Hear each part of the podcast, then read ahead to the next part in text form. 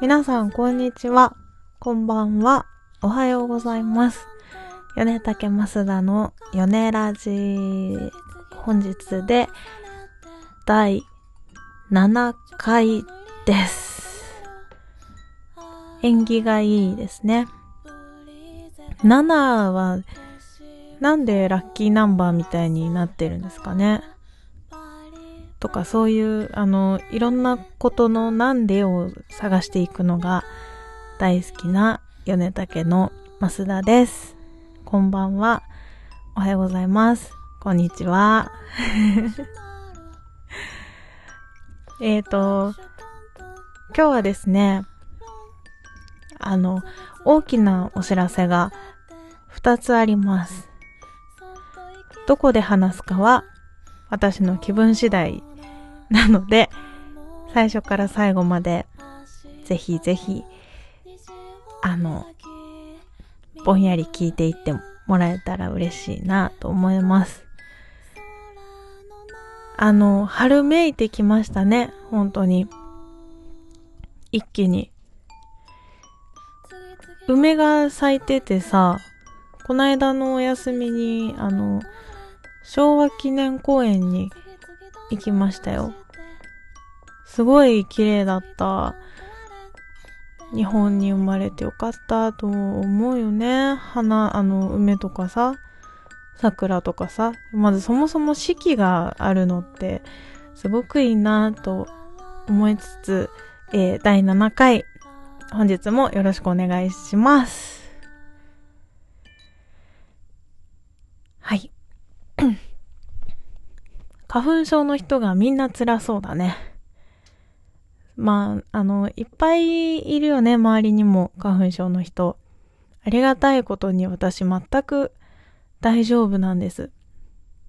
ありがたいわでも、あの、これ結構昔に聞いた話だから、今はもう別の原因になってるのかもしれないんだけど、花粉症は自分が持ってる花粉を貯めていくカップをみんなそれぞれ持ってるの。花粉カップ。で、そのカップに溢れるほど花粉が溜まったら花粉症が発症するみたいな話をもうね、10年ぐらい前になんのか、10年ぐらい前に聞いたことがあるんですよ。聞いたことないですか？これ。私結構有名なのかなと思ってたんだけど、違うのかな？デマなのかな？信じてここまで生きてきちゃったけど。うん。当時働いてた、あの、バイトしてた先の子が言っててさ、その子、すごいひどい花粉症だったんですよ。で、私とか、まあ、花粉症じゃない人とかもいて、まあ、カフェで働いてたから、あの、僕の花粉症の花粉カップはデミタスカップだったんですっていうネタで、あの、小笑いをもらってるような子だった。わかります？デミタスカップってあの、エスプレッソを頼むと入れてくれるめっちゃちっちゃいカップがあるの。かわいいカップ。それだったんだなって言ってたっていう話ね。いや、私は面白いと思うよ、彼。っていう懐かしい話をいつも思い出すこの花粉のシーズン、皆さんやられておりますか？大丈夫ですか？お大事になさってください。あの、いろんないい薬があるみたいなのでね、あの、辛いならちゃんと手を打ってください。はい。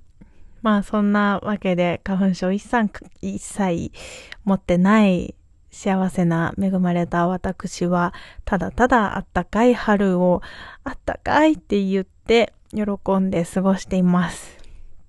花見に行ったりとかね。桜が咲いたらお花見もしたいですよね。うん。春は待ち遠しい。もう一息かな。というところでして。えー、ということで、あの、春に先駆けてというか、その、春にちなんだお知らせが一つあるので、良いでしょうか？準備は良いでしょうか？まず、あのー今年はいろんな場所に行くと宣言を高らかにしておりましたが、その第一発目がとりあえず決まりましたのでお知らせします。第一発目は、来月4月の8日、8日ですね、8日。に、神戸ジャズデイという大きいイベントがあるんですが、そちらに出演いたしまーす。イェーイ。なんと初の、なんだ、なんて言うんだ、遠征？関東を出るわけですよ。いやー、緊張するわなんとしかも野外ステージの予定でして、まあこれね、野外に向いてないという、あのー、名の高い米竹ですよ。外向きでない消音の我々 米竹ね、トイピアノと鉄筋なんて書き消されてしまうであろう米竹ですが、どうやっていこうかな、何の曲やろうかな、という感じで、お話し合いを進めております。4月の8日、神戸です。いやーね、これを聞いてくださる方で、神戸お近くにお住まいだったり、あれ、4月8日神戸の旅行に行くなーっていう方だったり、米竹が行くんなら、私も行くわっていう方だったりね。まあ、きっかけはいろいろあります。神戸に行くきっかけなんてね、たくさんありますので、ぜひ、そのきっかけが4月8日にあって、おいでいただけるのであれば、ぜひぜひ、米竹のステージも見て聞いていってもらえたら嬉しいと思っています。という大きいお知らせでした。外の野外フェス、野外フェスと呼んでいいのかも、なんとも言えないんですけど、大きいイベントになることでしょう。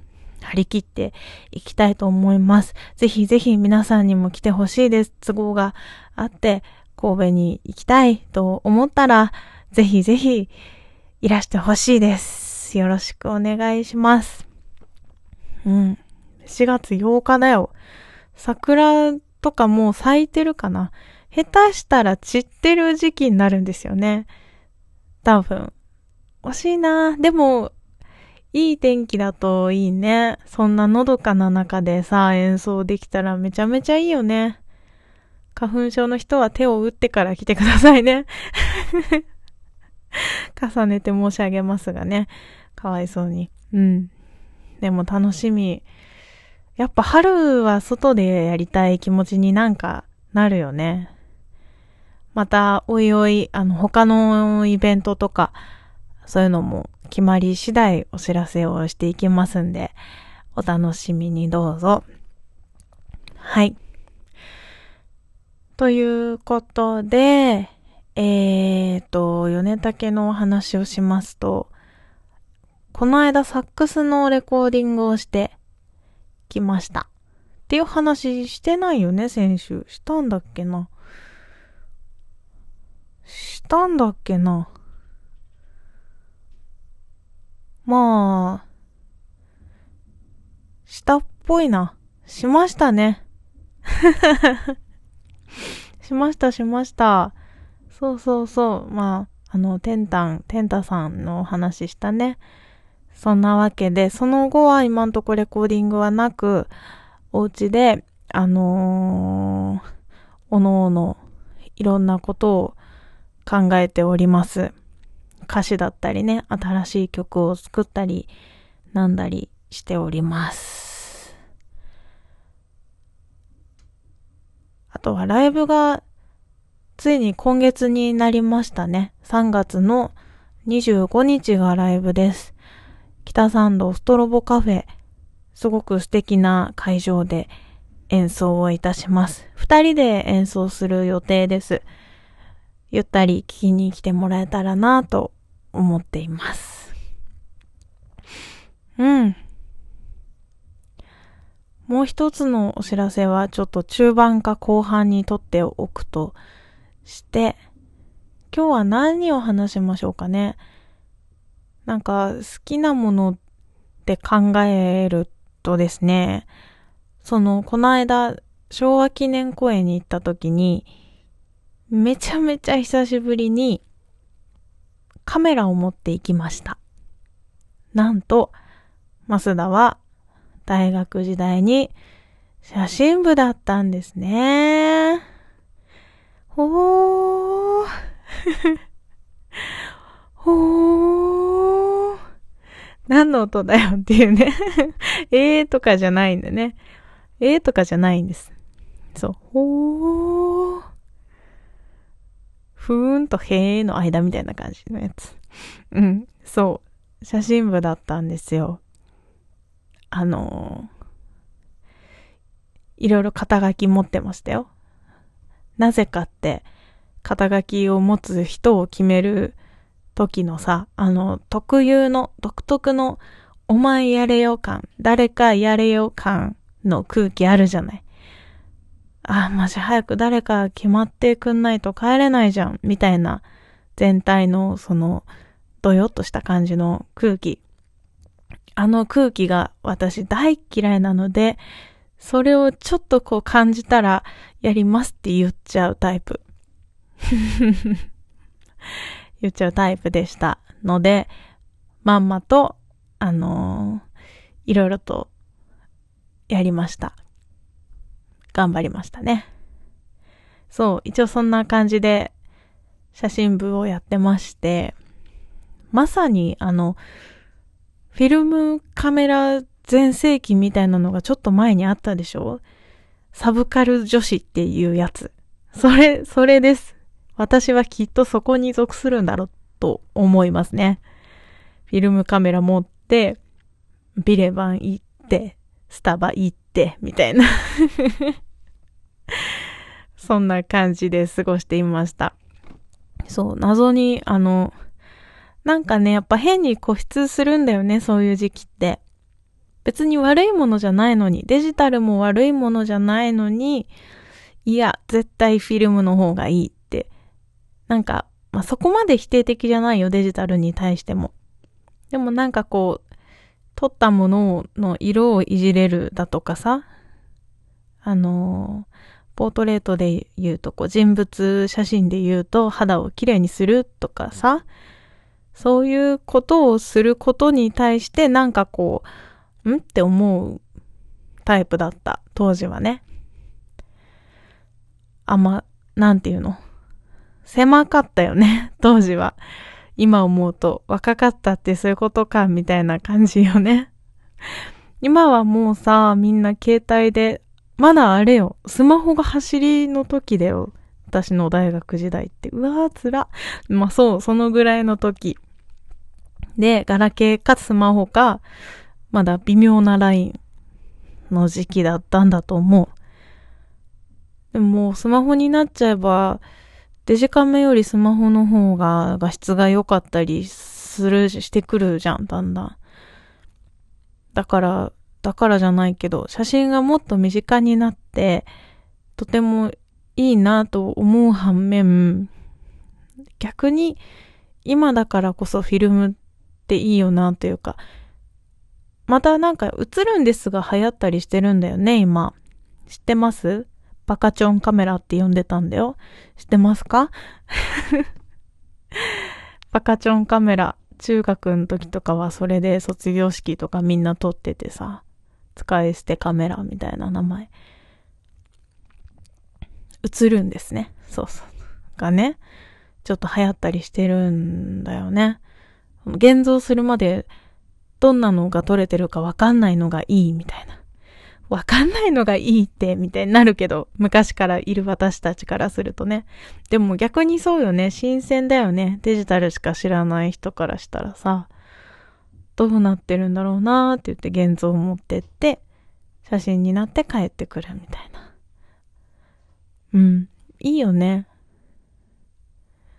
今一度、そういう、あの、フィルムカメラに立ち戻ってみると、すごく、やっぱデジタルにないよね、そういう部分。例えば私なんかで言うと、さっきも言った通り、すっごく久しぶりにフィルムカメラを持って出かけたの。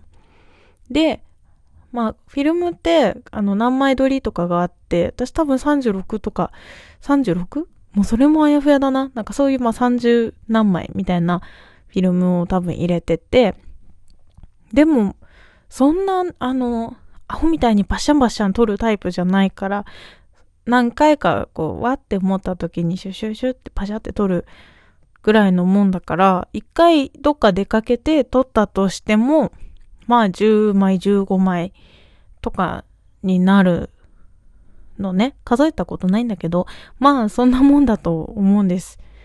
場所にもよるだろうけれども。うん。だから、そのフィルムの中に入っている。例えば今回15枚撮ったけど、今回撮ったのは前から入ってるフィルムにさらに追加して撮ったわけで、その前回カメラを持って私がどこに出かけたのかを私は覚えていないのね。そう。もしかしたらもう一回前、その前々回も存在するかもしれない。前、前、前回も存在するかもしれない。そのフィルムに何の写真が入っているのか覚えてないぐらいのフィルムを使ってるんですね、私今。よろしくないんですけどね、本当は。よろしくないんですよ。なんか使用期限みたいなのちゃんとあってね、フィルムって。期限内に使わなきゃいけないんですけれども。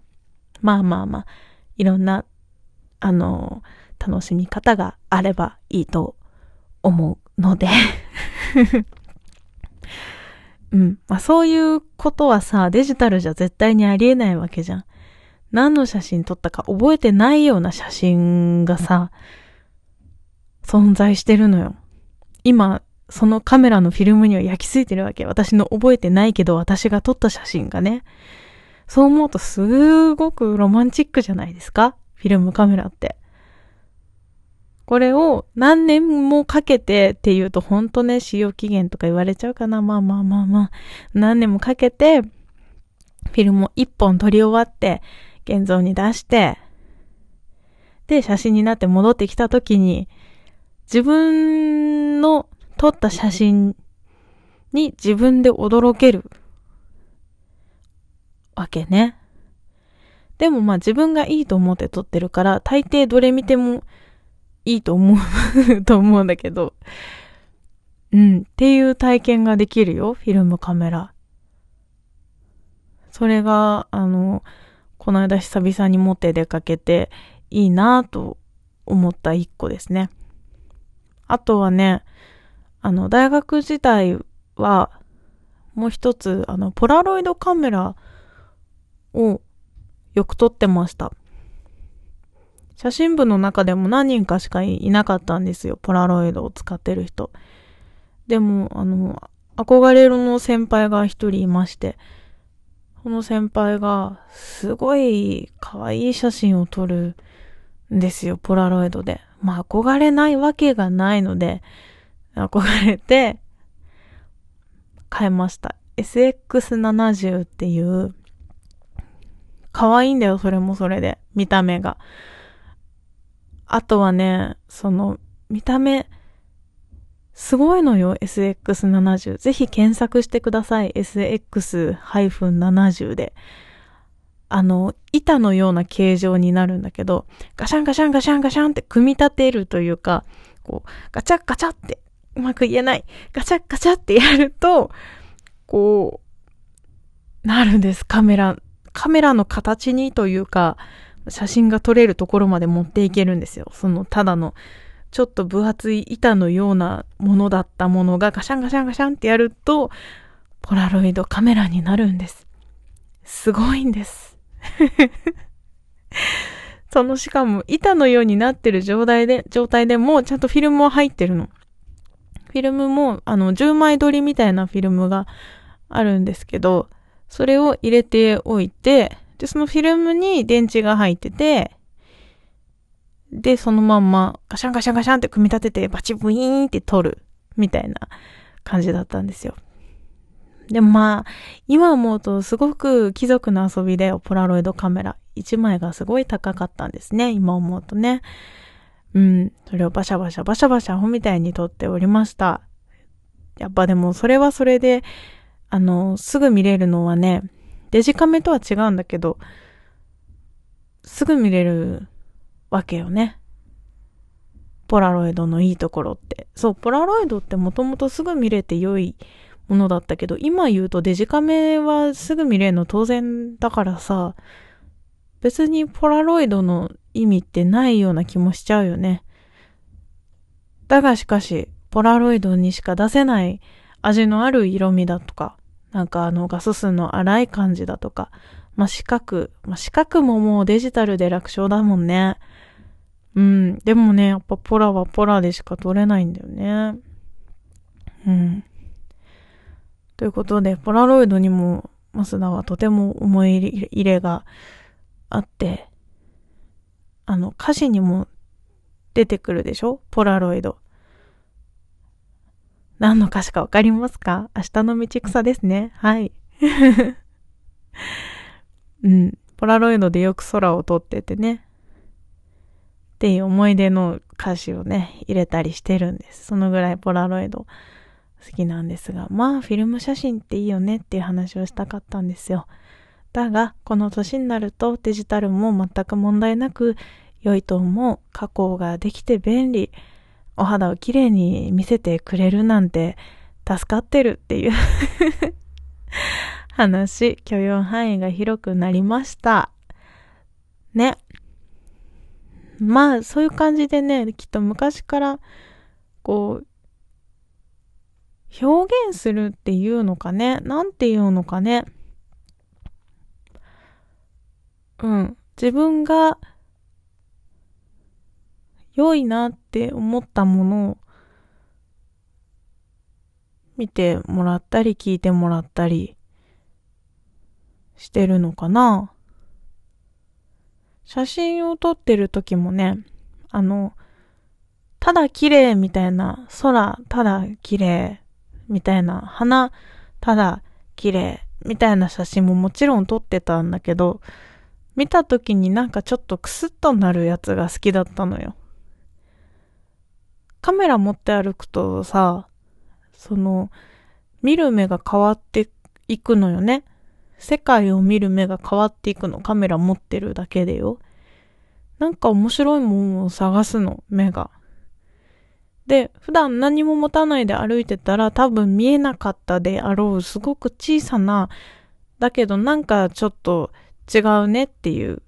で、なんかちょっと面白い気もするね、みたいなものを見つけることができた。それで、それを撮ってみんなに見てもらって、なんか、うん、なんか面白いみたいな感じに思ってほしいなって思ってた。それは多分歌というか歌詞、今作ってる歌詞とかにも同じことが言えて、自分が普段なんとなく思ってやり過ごして、特に深く考えたりもしないようなこと。でも、不意に、あ、これって、なくしてたものだな、というか、なんかこう、毎日の中に絶対あるんだけど、気づかなくなってたなっていうちょっと嬉しいことだったりとかさ、とても大事にしなきゃいけないはずのものだったりとか、そういうことをなんか届けたいなというかね、思い出してほしい。気づいて思い出して、そうかーってなんかちょっとしみじみ思ってほしいなっていう気持ちがね、あるんだよね。うん。どこに向かってるんだこの話は。ということで、まあ、昔からそんな感じで、あの、いろんなことをしておりました。今日は写真の話ね。うん。はい。ということで、ございますよ。じゃあ、もう、あの、もう一個のお知らせをしちゃってもいいですか？ここで。あのですね、米竹。今年は面白いことを、初めてのことたくさんやろうと思っていまして、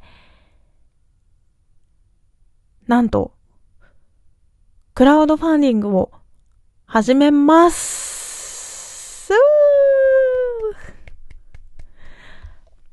そう。なんなら、始めました そうです。実は、本日3月8日10時から米竹初めてのクラウドファンディングのプロジェクトがスタートしております。今回そのアルバム制作を行っているじゃない？もうここで何回も言ってるから多分皆さんご存知よね。アルバム制作を行っております。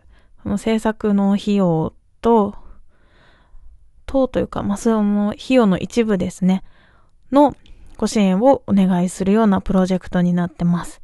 私たち米竹、まあ、一時期ちょっと方向性に迷ったり、どうやっていこうか悩んだりした時期もありましたが、今回改めて、えっ、ー、と、ニューオーリンズジャズとトイミュージックと物語の3本の柱をきちんと立てて、その上で米竹らしい愉快な音楽をやっていこうということで、改めてえー、満を持してフルアルバムを制作しております。そちらのご支援をお願いしたいと思って始めたプロジェクトです。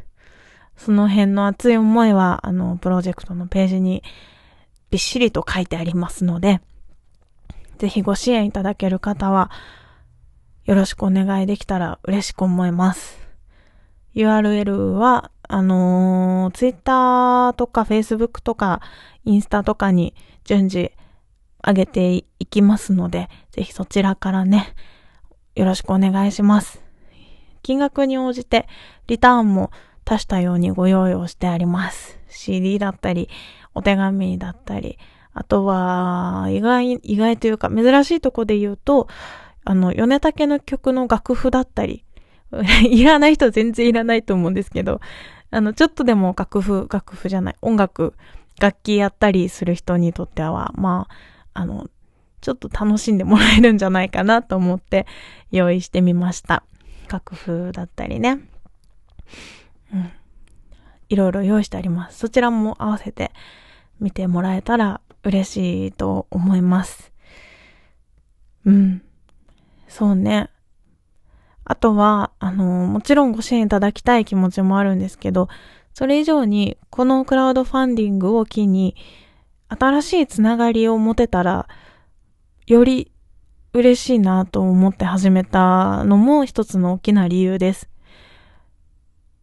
音楽をずっとやっていくと、もちろん音楽の知り合いはたくさん増えるんですけど、そこから、なんというか、あまりこう、何も生まれてこないんですね。もちろん、知り合い、お友達、あの、音楽仲間というのは心強いですし、何かあった時頼りになる存在なんですけど、もうちょっとね、あの、広い視野で考えたいなと思って、もっと音楽ってもっともっといろんなところで役に立てるんじゃないかなって思うんですよ。なのでそのアイディアを分けてもらうような気持ちでいます。ここから始まった新しいつながりから、新しい音楽の使い方、役立て方、みたいなのを一緒に探していける新しい仲間ができると嬉しいなと考えています。なので、あの、特にご支援の必要、絶対ご支援が必要っていうわけじゃないです。この、あの、なんて言うんですか？新しいつながりみたいな話はね、一個のきっかけとして、そういうアイデアを持ってる人に米竹を知ってもらうきっかけだったりとか、そういうものとして、クラウドファンディングっていうツールを使わせてもらうことにしました。はい。という感じですよ。いや、ワクワクしますね。不安もいっぱいありますけど、まあ、初めてのことはやってみないと何とも言えないので、とりあえずやってみようの精神で始めたいと思います。皆様のご支援お待ちしております。よろしくお願いします。はい。ということで、今日の一番大事なお知らせは終了いたしましたので、ヨネラジは今日この辺でおしまいにしようかなと思います。うん。また来週ですね。とりあえず、あのー、皆さん、花粉症の方は、それなりの手を打って、幸せな春を迎える準備をしましょう。ということで、今週もありがとうございました。また来週の水曜日、ヨネラジでお会いしましょう。またね小さな